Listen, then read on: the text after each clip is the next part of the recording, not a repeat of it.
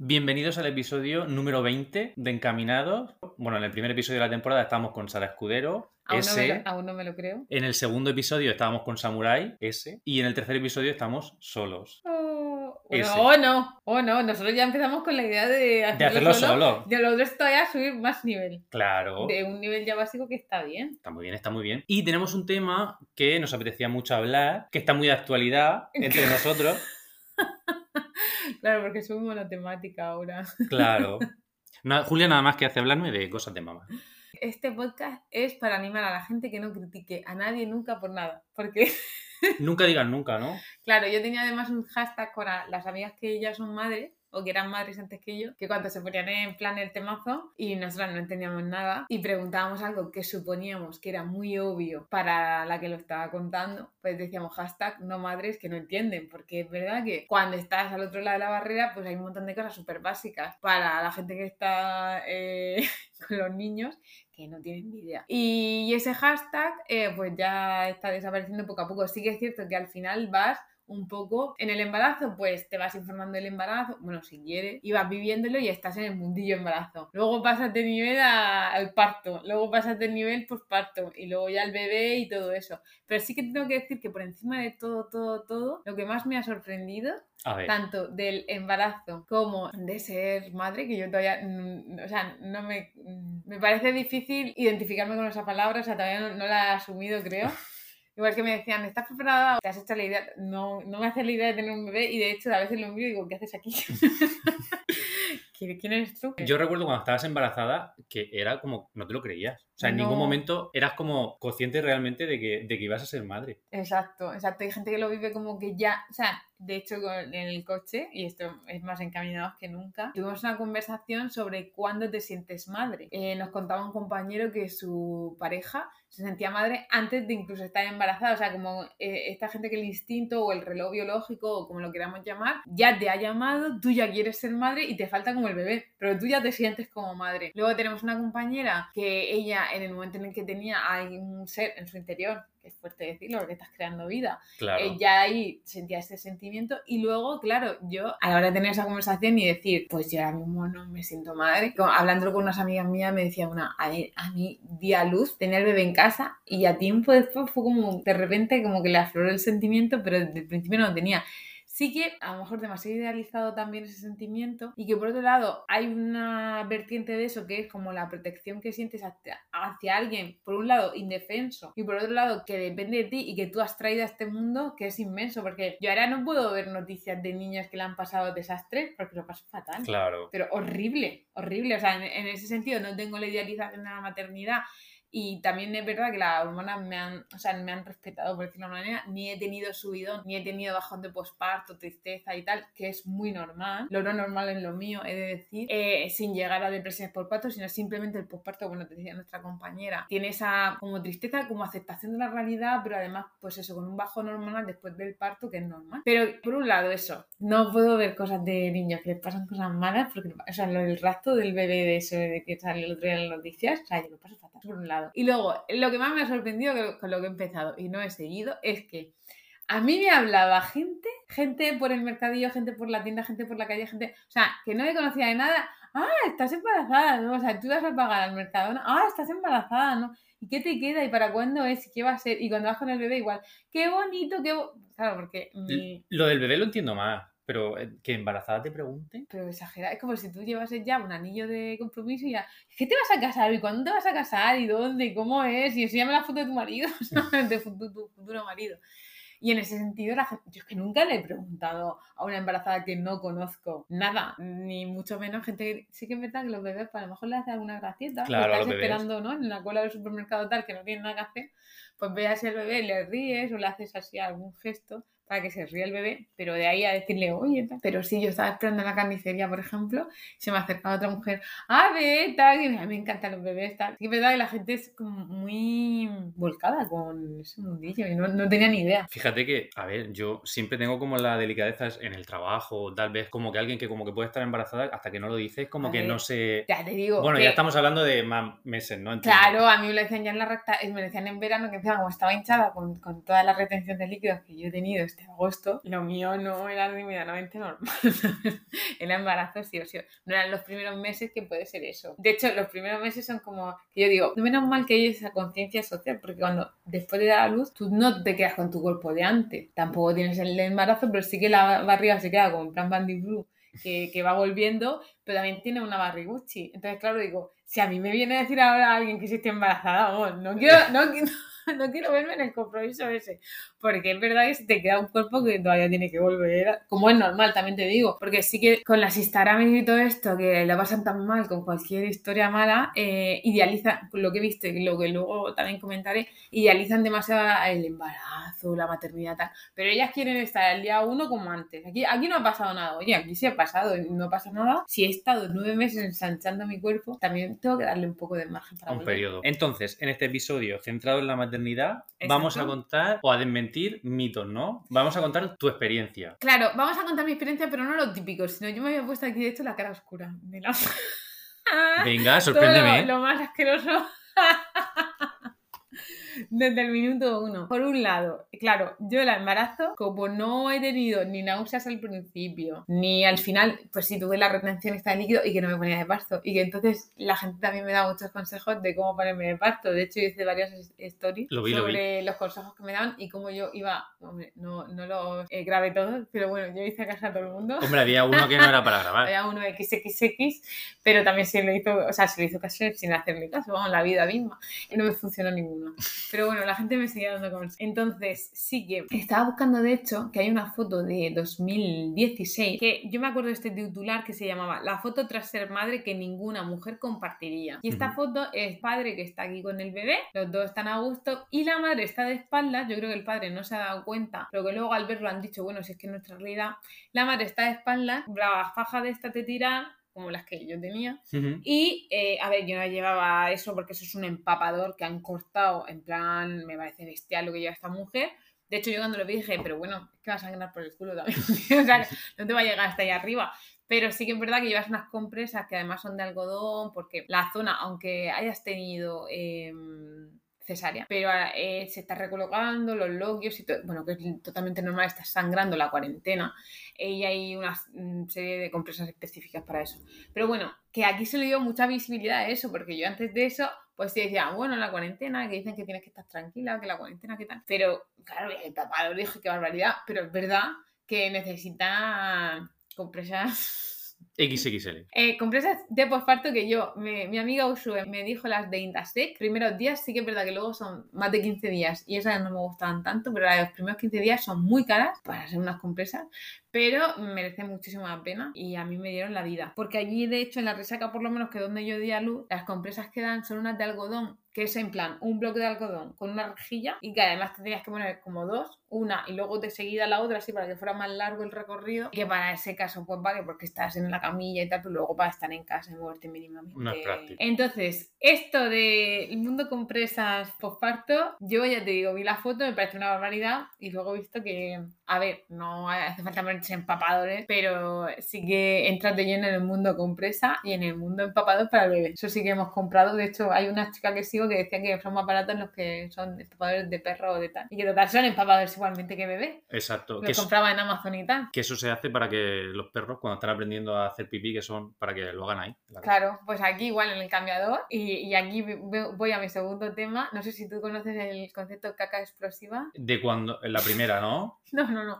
Las primeras son las de meconio, que son como negras y son como un- una... como si Como el líquido una asqueroso, ¿no? No, no, esas no son. Las líquidos son después. Ah. Las dos, tres primeros días son. Está como echando los líquidos que el bebé tenía eh, Dentro. dentro. antes de empezar con, con lo que es la lactancia y tal. Y son, es como una pasta negra que es como si Filadelfia fuera de chocolate. Ay, por favor.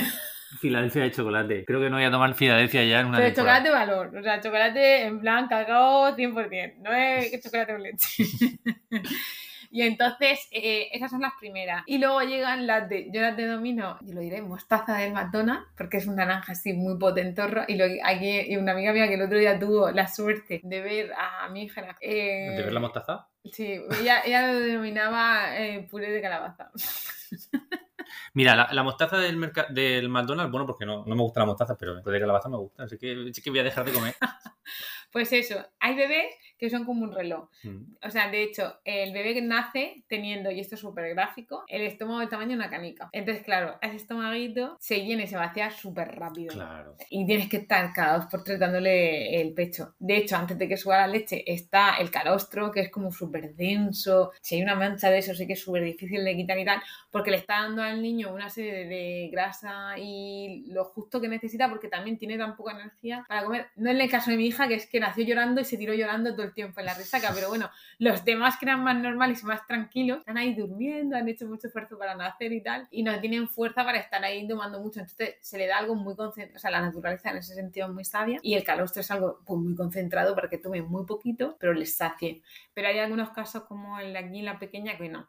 Pero bueno, la cuestión, cuando pasan de eso a la lactancia, les cambia la cara, el cacurrio. En el caso, y de hecho el otro día que también veía otro vídeo de otro escape total, hay bebés que son como súper reloj y cada dos, tres horas, cada dos, tres horas están como pañal, duermo, como pañal, duermo. Eso es bueno y malo porque por la noche, ya sabes que más de dos horas seguidas no vas a dormir, mínimo hasta que tenga tres meses, pero por el día te da un margen que tú te puedes organizar. O sea, yo sé que le doy de comer, le cambio el pañal y tengo como una hora y pico tal hasta que otra vez se ponga el remolón. El caso de mi hija es la lotería. O sea, cuando me- alguien me pregunta, ¿y cuál ha sido la última toma para como calcular? Digo, "Mm, no calcules nada. Esto es lotería 100%, lotería del Estado. O sea, lo mismo a las dos horas sí, lo mismo se duerme más tiempo. Ayer, por ejemplo, tuve un montón de tiempo durmiendo por la tarde. Eh, luego hay noches que también se ha tirado un montón de tiempo en este sentido, son cuatro horas, ¿eh? Tampoco. Bueno, ya son cuatro pero horas. vamos, pero a lo mejor luego a la hora y media ya está que quiero otra. O sea, lo mismo le da muy de seguido, que le da más, más tiempo.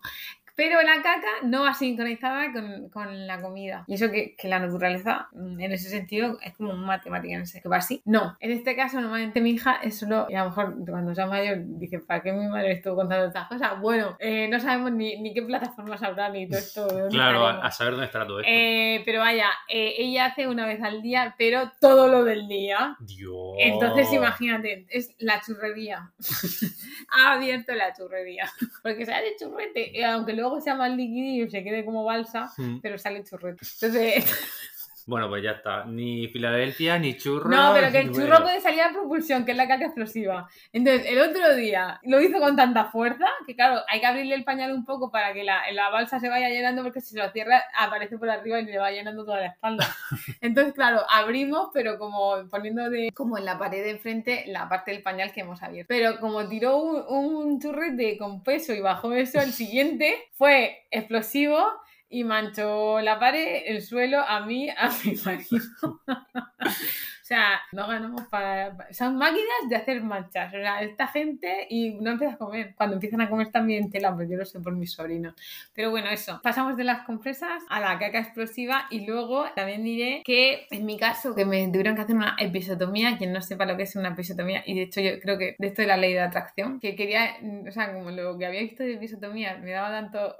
Creo que la traje y al final me hicieron una, pero no de la de antes, que supone que te cortaban de la parte delantera a la parte trasera y ahí, ahí vas tú con la vida. Lo que ahora la hacen un poco oblicuo. En sí, que me tuvieron que hacer un corte y claro, yo tenía puntos. Ujú. Yo no sé si es que se hablaba poco de eso o yo, eh, mi mente cuando se hablaba de eso no hacía mucho caso. Que a mí eso me- es lo que me ha pillado de sorpresa y lo que peor le he pasado. A la hora de levantarse, de, de me- sentarme, de moverme así. Uf, mal, mal, mal, mal.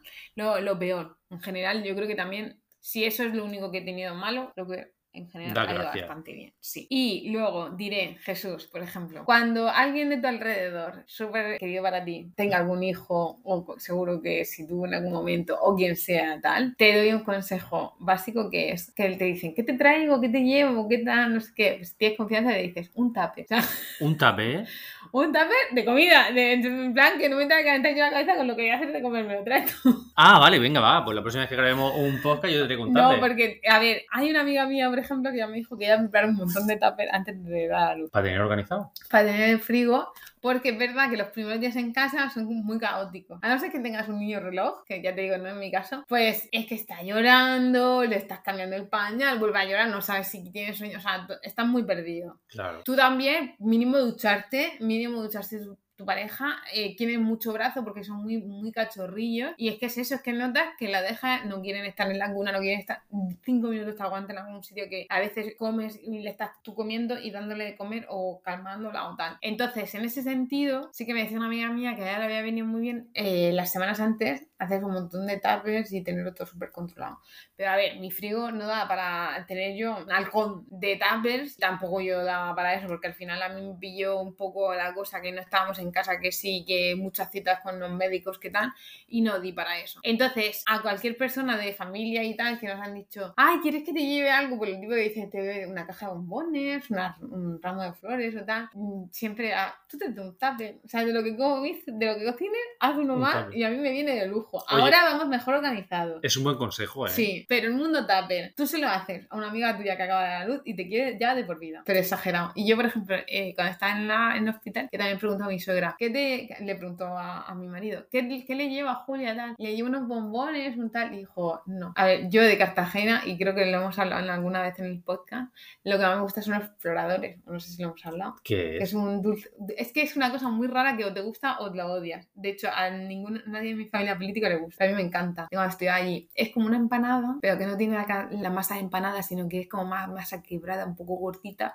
con relleno de carne picada y por encima azúcar glass. Entonces, una mezcla de sal. Es como el pastel de cierva, ¿no? Aquí en Murcia, que es como dulce pero salado, que no sabes. Exacto, exacto. Y entonces, claro, Juan le dijo, tú tal, tráele exploradores. Y yo fui tan feliz en la resaca con la comida que me ponían, imagínate, de repente los exploradores, pues una.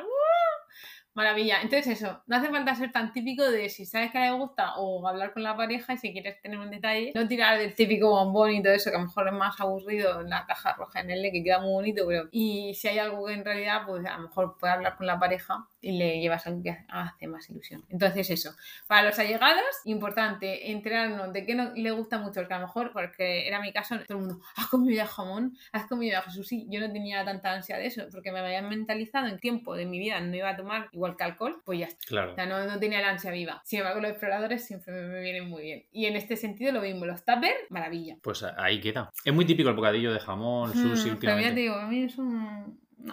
Y por último, se ha hablado mucho de los partos que fueron con el mundo COVID. Hay amigas mías, de hecho, que han tenido que dar a luz solas porque era en la época gorda del COVID y en el hospital no podía haber casi nadie y tal. Y es una pena. Ahora te digo, hay una parte muy positiva hay una cara amable de algo tan malo como puede ser una pandemia mundial, que es que la gente es súper respetuosa. Antes parecíamos todos, eh, menos mal que no tenemos, o sea, a día de hoy, menos mal no, seguro que la tendremos, pero no tenemos la repercusión de las de tirando el ciclo tal y se pueden decir cosas políticamente incorrectas, pero es o sea, parecía aquello una familia gitana cuando alguien daba luz te aparecía allí porque yo he ido a ver primos míos claro yo también. Ciento y la madre. Y yo lo pienso ahora como yo he estado y digo a cuento de qué estoy aquí que a lo mejor no tengo ni bragas porque estoy con un papador con las compresas y todo eso que estoy diciendo y entonces estoy en la habitación llena de gente súper bien vestida porque han ido ahí a visitar tú estás en la cama a lo mejor ni te has duchado todavía ese día porque nada vas abasto. Y entonces tienes allí que vale que vaya mi madre, que vale que vaya mi suegra y que vaya como el círculo súper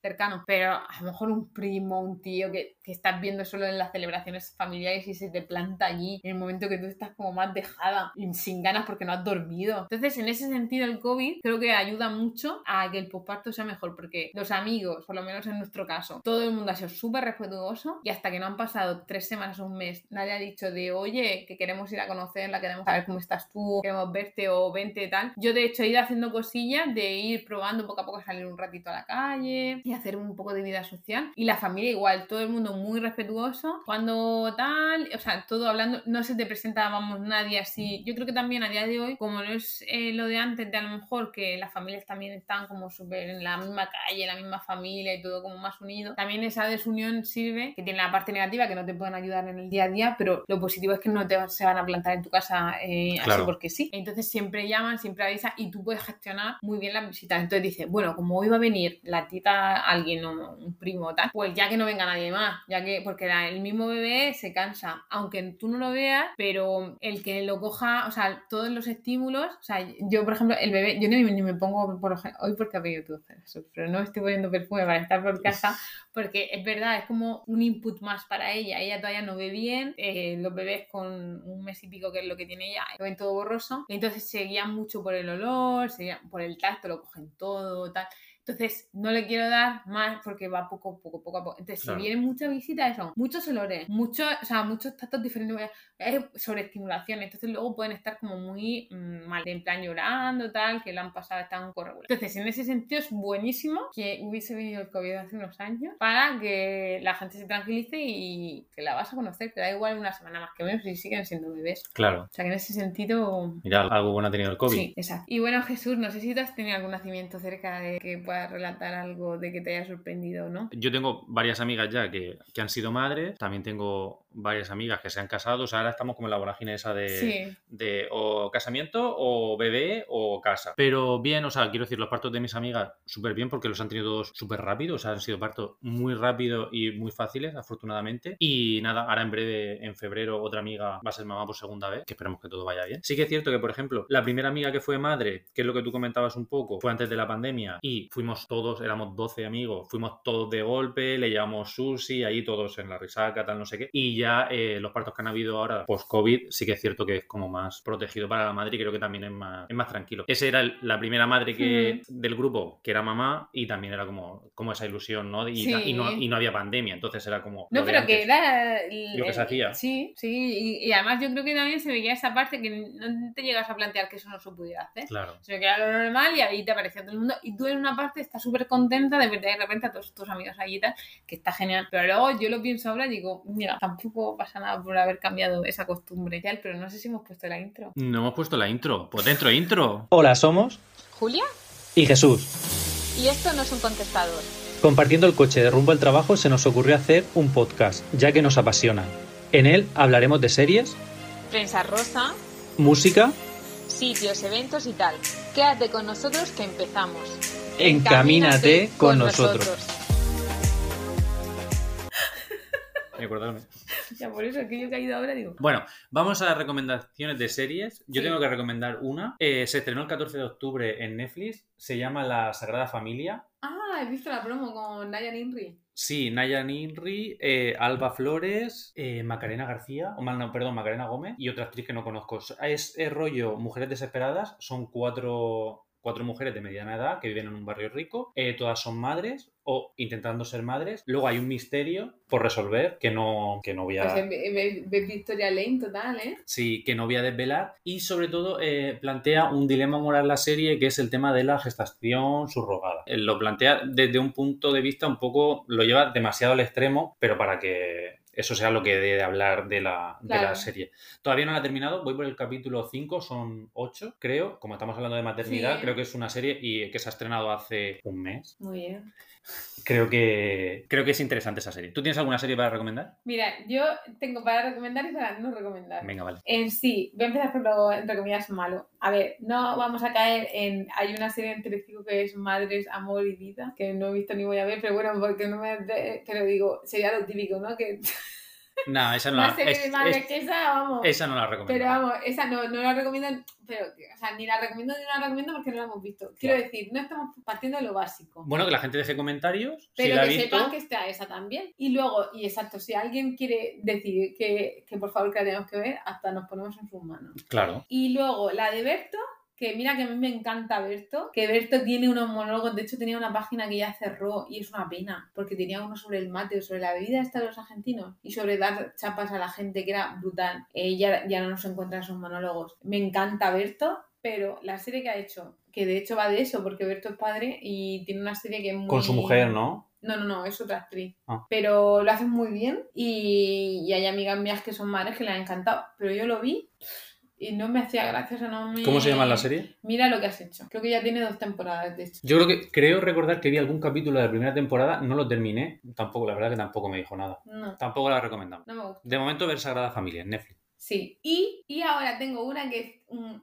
Sí, pero no, no, pero sí. Venga, No, lo, lo estoy viendo en la esqueleta eh, del guion. Di cuál es. This is Us. Vale, yo de ahí no la he visto. Me parece demasiado drama. O sea, he visto, he visto. Espera, he visto, he visto alguna imagen.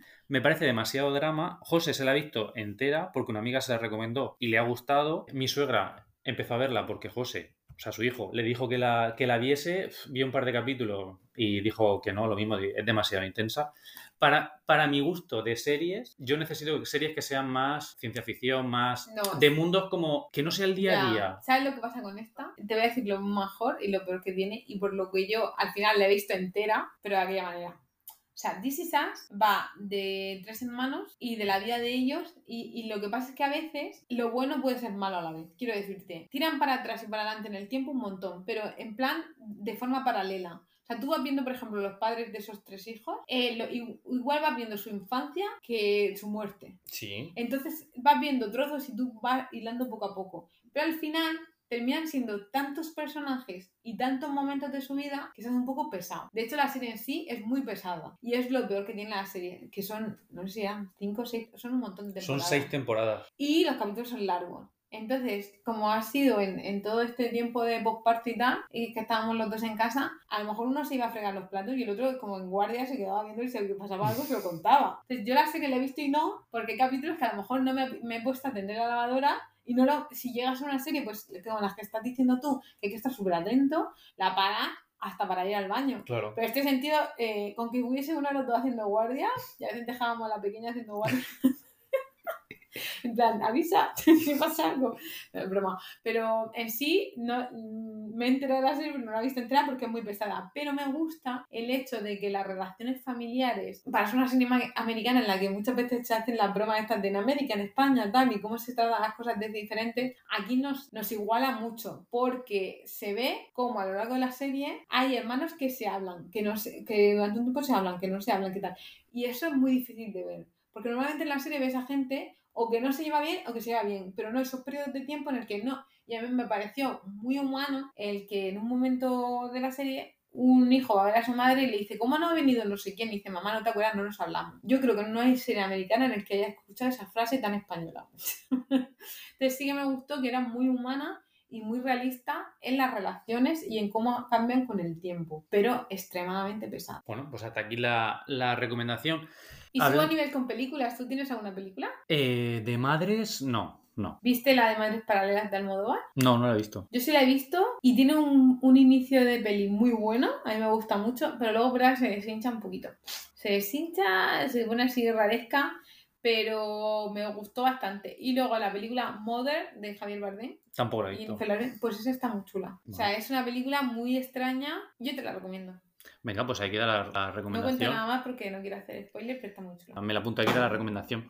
A día de hoy no la podría ver. A día de hoy no la podría ver. Bueno, ahí queda la, recomenda- ahí queda la recomendación de, de Mother, experiencia. Te quería hacer dos preguntas sobre la maternidad. Venga. Vale, hablando de famosas, influencers y todo eso, ¿qué opinas de los comentarios de hace un par de años de Samantha Villar? Que dijo que eh, fue una polémica todo eso, porque dijo que en el momento de ser madre como que cambiaba todo su mundo y como que perdía calidad de vida. ¿Qué opinas de eso? Que es totalmente verdad. Es totalmente verdad. Pero también te digo, a ver, yo creo que ella, de hecho yo no me quiero leer su libro porque ella sí, antes de toda esa polémica, a mí nunca me ha caído muy bien. Mm, Es lo típico de las sensaciones que te da la gente, que hay gente que te da sensaciones muy positivas y que sin conocerlas dices, podría ser mi amigo. Veas- Véase María José Campana. María José al, al podcast. O, es, es broma, María José, prefiero a Belén Esteban, aunque sea muy guerrillera. Pero bueno, y luego gente que no sabes por qué, pues no te llega. Y en este caso, no me llega, pero me gustó mucho el enfoque mm, diferente que en ese momento ya le puso. Quiero decir, creo que ahora se ha a ver, polarizado mucho el mundo de la maternidad. A día de hoy parece que hay gente, de hecho yo lo veo en, la- en las descripciones de Instagram, cuando ponen, mi- tú no- yo por ejemplo, Julia Pérez, Hmm. si yo me pusiera abajo, madre de no sé quién. O sea, eso me define a mí. Yo no era nadie antes de ser madre. Yo solo me define la, la maternidad, quiero decirte. Pero hay gente que lo siente así. Entonces, creo que se ha polarizado mucho donde hay gente que es en plan, no, es que yo mi vida no tiene sentido antes de ser madre, ser madre, pero también por el reloj biológico o el sentimiento de maternidad que mucha gente puede tenerlo antes de incluso ser materializarlo, ¿no? Y ser Sí. madre. Y que parece de hecho en ese mundillo tan fuerte de maternidad que si no lo sientes así como que no eres madre. De hecho, yo he llegado a saber por amigas mías, a mí eso nadie me lo ha dicho, pero sí que me, me consta que amigas mías sí que han tenido a lo mejor cesárea tal, que hay gente que las considera menos madre por haber tenido cesárea que parto vaginal. Venga ya, no. Y hay gente con lo de la lactancia que también es muy talibana. Que es en plan, no, no, no, tú tienes que darle la leche porque aunque vayas Ese tú- mundo sí que lo he escuchado, sí. Pues hay mucho talibanismo en plan eh, la lactancia, el, el tipo de parto, el sentimiento de que lo dejes todo y el, el- tu vida mismo, el decir, a ver, vale, es un bebé y ahora mismo estamos en una época de cambio de adaptación. De hecho, ojo con la pareja porque también es un bombazo para la pareja muy fuerte, porque de repente coges diferentes roles y más con la lactancia, que ahí, aunque los dos queramos dar eh, nuestro mayor cariño y atención a al bebé que tenemos, pero es muy desigual. Entonces, aparecen ahí una serie de, de, dic- o sea, de, de readaptación de- donde hay broncas fijo. Y de hecho, yo alucino con la gente que, que tiene hijos para solucionar sus problemas de pareja porque digo, "Mm, Porque vienen mal, ¿no? son inconscientes, pero ahora me doy cuenta hasta qué nivel. Pero bueno, la cuestión, lo de Samantha, que me voy por la cerrotubea, que me pareció bueno que ella eh, dijera una verdad como una casa como es esa, pero creo que está muy mal enfocado. O sea, creo que ella en ese libro que hizo, que además eh, ella fue in vitro, ¿no? Que, que madre, No lo sé. o sea, que, que ella decidió ser madre unilateralmente, o sea, monoparental. Yo, por ejemplo, antes de ser madre y ahora más, madre soltera no sería. Eso me lo has dicho ya varias veces. Y hay gente que dice, no, no, yo quiero ser tanto, tanto, tanto madre que quiero ser aunque sea monoparental. Perfecto, yo no sería. Entonces, claro, si tú unilateralmente has tomado esa decisión, esa decisión tiene una responsabilidad muy gorda. Entonces, creo que también hay mucha gente que es como muy, eh, es que no sabías a lo que venías, no sabías que te iba a destrozar el sueño por la noche, no sabías que iba a ser muy demandante, no sabías que es un bebé eh, en realidad, no te has informado, no, no. o sea, en ese caso, por ejemplo, esa frase iba acompañada de otras que me parecían peores, que en plan, oh, si lo llevas a ver, a lo mejor no los hubiera tenido.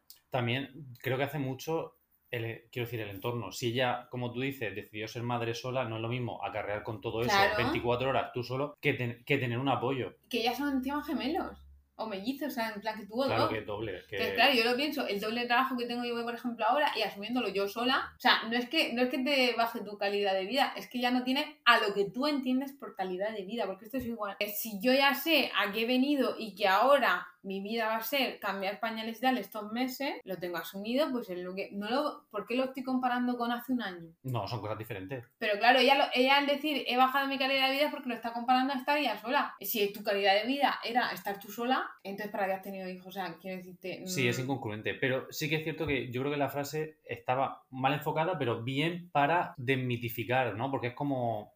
Hay, mucha gente como que lo tiene como idealizado y no, al- a, ver, que tu- al final tu vida cambia. O sea, para bien o para mal, cambia. Pero porque creo que eso, que tú, hay mucha gente que la tiene, eh, que lo ha idealizado, pero porque parece que no se había encontrado a sí misma. Y esto es lo que, lo que Lo que le llena hace. todos los sentidos. Entonces, como te llena todos los sentidos, es como el mundo parque al que le tengo tanto respeto y tú estás deseando que me embarque en el mundo parque. que En dos, tres años ahí estaré que habrá que sacar Hombre, corra, claro. ya que juegue. Pero el mundo parque es asqueroso en ese sentido, porque todas esas personas, a lo mejor perdemos seguidores, pero por todo este critiqueo. No creo. Pero eh, todas esas personas que van al parque a estar diciendo, y tu hijo le han salido no sé cuántos dientes, el mío tiene tantos. Y tu hijo ya corre, ya llega a no sé dónde, cuánto pesa, qué percentil, todo eso. O sea, una cosa es que yo le estoy comentando a una amiga porque estoy viendo algo que me preocupa, cómo va su hijo y tal, algo puntual.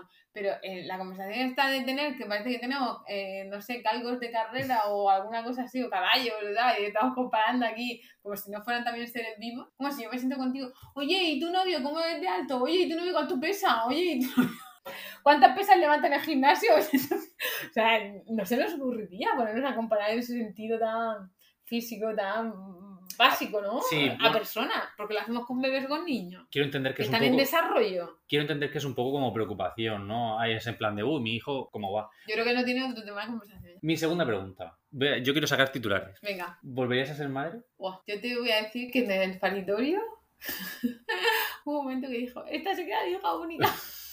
Pero me han dicho que lo dice todo el mundo. Ah, bueno. O sea, que es, eh, es algo que, mira, pues básica que es una. Pero, mm, a ver, es una experiencia. A ver, cómo lo digo. Es una experiencia que yo hace tiempo no tenía en mente. O sea, no- no- lo que estábamos diciendo de sentirte madre, de que ser madre y todo eso, sí que me ha llegado porque he estado en un punto con mi pareja en el que digo, me gustaría como, entre comillas, subir de nivel o vivir esta experiencia. Ni la viviría yo sola, ni era algo que tenía como súper estudiado tal. Sí. Entonces, como experiencia eh, brutal en la vida, porque es verdad que, claro, cuando encima tú eres la madre que en plan lo tienes dentro y, y notas cómo nace, de hecho, me parece brutal, o sea, me parece mm, impresionante y usted dice, es lo más bonito que me ha pasado en la vida, pero no lo repito. Sí. Y además lo hice como súper rápido por si acaso te emociona. Yo ahora mismo sí que decía, a ver, pero no entiendo que la gente tenga 20.000 hijos, por ejemplo. Eso de estar pasando por esto una y mil veces, no. O sea, no tendría familia numerosa. Sí, de mí depende. O sea, si luego, imagínate que me vengo arriba, voy a tener otro que serían dos, como mucho. O sea, ya te digo que no, que no más. Y te Pero viene vienen otro. gemelos, o sea, pues, hijo, no, ¿qué voy a hacer? Pero en sí, estás pasando por esto como me va a ver de Liz, Ya, o con las yo- familias de Kikos y todo eso. O sea, me parece una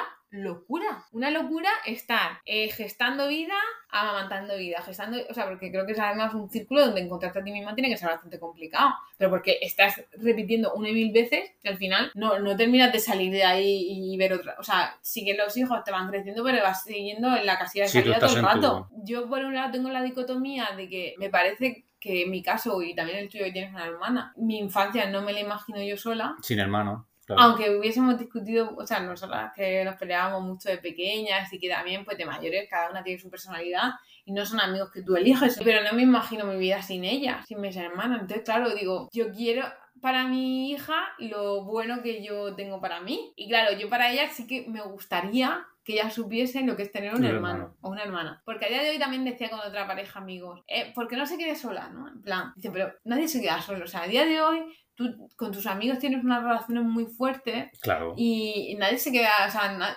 eso es un sentimiento de, ay, que se queda sola. No, nadie se queda sola. Es más bien, yo creo, o en mi caso, para que viva la experiencia de, este- de lo que es tener un hermano y criarse, o sea, porque tú puedes tener un amigo con el que juegas, en- sobre todo de pequeño, ¿no? Luego yo llego a vivir en, cuando estudiaba con más personas que son amigos míos y tal, pero no vives con amigos tuyos de pequeño. Entonces sí que por criarte y por tener juego en casa y tal, me parecería la razón por la que tener otro y por lo que no lo descarto, pero sería más bien porque ella tenga, o sea, sería, si es generoso tener un hijo, tener el segundo en mi caso sería ya muchísimo más generoso, porque ni siquiera lo haría por yo tener esa experiencia vital, sino que lo haría por la experiencia que va a tener mi hija. Qué bueno, y me Sí. parece muy bonito, la verdad. Pero bueno, que si no se puede o no Pero tal, que- que, que es- también están los primos. No, claro que están los pero eso te digo, que yo por mí ya cerraría la fábrica. Cerraría, cerraría el Yo por mí ya estaría, ¿sabes? Pero si me vengo arriba va a ser por ese motivo. Y no va a ser ni mañana ni pasado.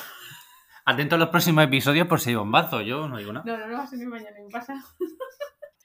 ya, ya tengo lo más glamuroso y lo menos. Venga. Más glamuroso, Sita Bellan, que es una murciana, de pro, eh, amiga de Rihanna, que sale en un videoclip suyo muy famoso, que la tenemos ahí en Estados Diseñadora. Unidos. Sí, es DJ también, tal. Eh, también este año ha sido madre y Rihanna también. Menudo barrigón tenía la Sita Avellán, ¿eh? Yo vi la foto. Pero lo que más me daba a mi cosilla es que, claro, lleva uñacas de Rosalía. Tendrá alguien que se lo cuide esta gente. Digo, madre mía, si ya la mínima que me equivoco algo, eh, le hago un poco de daño, ya. ¡ah! Digo, está con las uñas esas. No es por criticar, pero yo creo que no lo cuidan ellos. No sé. A mí me parece un poco raro. Tiene que ser muy mañosa con las uñas, ya te digo. clac, clac. Pues eso, que Rihanna y Sita Bellán han sido madres también con un poco de diferencia. Esto es amistad a tope. Y luego en, en- aquí en España, de las primeras famosas que fueron madres este año fue María José Campanario. Es verdad, no me acordaba. Claro, yo decía, María José y yo más unidas que nunca. Pero, pero ha sido madre bastante mayor, ¿no? Claro que si yo soy madre viejuna, pues imagínate ella. Oye, que también te voy a decir Que no era que, madre que- viejuna. Sí, eh, médicamente hablando, una vez que tiene más de 25 años, eh, se llama madre añeja o añosa. Madre añeja, Sí, como, sí. como el ron añejo. Así suena. Podría ser peor porque también los óvulos y todo eso, cuando son más de 35 años, creo que, o tienen un poco de actividad y tal, son geriátricos. Digo, me estoy quedando. Sí, entonces, eh, María José es que parece que también que es más mayor de lo... Mira, de hecho voy a buscarla porque Pero no, no dado- sé qué María era. José Campanera ha dado luz. A su tercer hijo, Estoy, sí. estoy perdidísimo. Creo que se llama Hugo, pero no han hecho exclusiva con eso. Yo, Ah, vale, con razón no he visto nada. María José Campanero tiene 43 años. Ah, bueno, pues ya, añeja. Ya, pero que, tam- que es que parece mucho más mayor. O sea, que tampoco tiene muchos más Ya, yo pensaba que era de, yo pensaba que era de perfectamente. 50 y pico. Por Por eso ahí. que no, no, no. Quería dejarlo claro. Bueno, es que María- José y yo estamos más unidas que lo que ya te digo. Pues María José, si quieres venir al podcast, si nos escuchas en algún momento, ¿vamos a recomendar algún lugar? Yo creo que no. Vamos a Yo dejarnos... voy a hablar de la risaca. ¿Quieres hablar de la risaca? Sí, pero, Pero rápido. pinceladas. Venga, vale. Lo mejor de la risaca en mi caso en el parto. El parto en sí. Muy controlado. Hubo un momento, que por eso tengo una episiotomía, en el que hubo que actuar rápido. Y yo, eh, pues sí que siempre te dije qué pasa, qué está pasando. Pero eh, todo fue muy controlado, muy rápido. Y tú te das cuenta cuando un equipo está muy bien preparado y muy bien organizado, cuando ves que todo el mundo sabe lo que tiene que hacer. Entonces te da también una sensación de mucha seguridad. En ese sentido, todo lo que pasó en el paritorio, perfecto. Muy bien. Se me dio facilidades para estar con una pelota de parto y había leído mucho sobre cómo ayudar a- al nacimiento y tal. Y incluso intenté, antes de pedir la, la anestesia, esa, la epidural, hacerlo con ácido, con ácido no, por Dios, con óxido nitroso, que va, es como el óxido, el, yo El oxígeno que te ponen. sí, el oxígeno está en las películas amigas del dentista, Sí. pero, ¿qué va? Nada, eso no. De hecho, me lo dijo el madrón, es decir, la mayoría que pide esto luego pide lo otro. Y fue así. Pero bueno, yo por pedirlo y por ver cómo iba la cosa. Claro, por pedí. hacer gasto a la seguridad social. Eh, sí que es verdad que luego un familiar mío eh, anestesista dice que es que no se dan las condiciones para que eso funcione, porque eso no tiene que ir en bombona, tiene que ir centralizado con más presión y tal. Que es normal que no haga el efecto que tiene que hacer porque no están las condiciones que debería. No lo sé, es un, no, no, no soy especialista de eso. Pero sí que la atención y tal, perfecto. Ahora, de cara a la lactancia, en mi caso, que no es el de mis amigas, en mi caso, pésimo. O sea, del minuto uno pedía asistencia y ayuda, porque es verdad que tienes la cabeza que no te funciona como de normal y has leído mucho de lactancia, pero no te acuerdas absolutamente de nada. No, hay que tener madre primeriza que tampoco y, sabe. y allí pedía que me ayudaran, que me ayudaran, y solo el matrón eh, vino un momento tal, y luego eh, todo el mundo derivaba a una experta que está por la mañana, pero me parece que esa mujer, son de hecho dos para todo- todas las plantas de, de maternidad van saturadísimas. Creo que deberían de estar para casos muy puntuales en los que se necesitaran que ya se sentaran y vieran bien el caso y no para pasarte como quien pasa cinco minutos la consulta. Entonces creo que se deberían de poner las pilas el resto de personas que están allí porque hay muchas enfermeras, muchas auxiliares de enfermería, muchos pediatras y tal que deberían de estar más porque además que eh, hacen mucha, o sea, mucha propaganda de que te ayudan, de que todos son expertos en lactancia, que lactancia, lactancia, lactancia, y luego no es verdad. Entonces, a Risaca ponte las pilas con la lactancia, pero mm, enhorabuena por el mundo patito. Pues ahí queda la, la opinión de Julia sobre, sobre la risaca. Nos vemos en 15 días con un especial de Navidad. ¡Ay, qué bonita la Navidad! Atentos porque iremos al Gotcho a probar las hamburguesas y recomendarlas. Y eso, nos vemos en 15 días. Hasta luego. ¡Ay! Y síguenos, y de esto que, que decíamos siempre. Claro, pues Dale sí. a me gusta, por favor. Dale a me gusta, síguenos 5 estrellas en Spotify. No cuesta nada y no da la vida. Corre. ¿Creías que terminaba el capítulo? Pues no, aquí está Jesús de la edición haciéndome un favorazo, ya que si durante el embarazo los niveles de mongalización propios del Estado fueron bastante altos, ya con el posparto he alcanzado un éxito bastante asombroso. Bueno, resulta que se me olvida decir durante todo el episodio que tengo una página de Instagram que creé hace poco que se llama Como yo lo hice con una arroba delante, todo seguido, eh, en el que hablo de diferentes aspectos en plan maternidad, nivel cero, maternidad para damis, que a mí me hubiera gustado encontrar una vez llegada a casa con el bebé en brazos. Desde qué tener preparado para iniciar el baño hasta las cremas que he utilizado para combatir las estrías, que todavía no sé si habrán dado habrán hecho efecto no, ya que todavía no ha terminado el proceso de, volver a mi nuevo yo. Y bueno, pues cosas como el cóctel que más me gustó sin alcohol y diferentes aspectos pues que he ido experimentando o aprendiendo o que, eh, no sé, un poco mi experiencia en pequeñas, en pequeñas gotitas que son entradas en, en Instagram. Así que nada, allí te espero. Arroba como yo lo hice. Y de paso pues me vas diciendo como tú lo hiciste o lo haces o lo harás. Porque siempre está bien pues tener un poco de feedback. Bueno, muchísimas gracias. Dame a seguir si te interesa el tema y un beso a todos.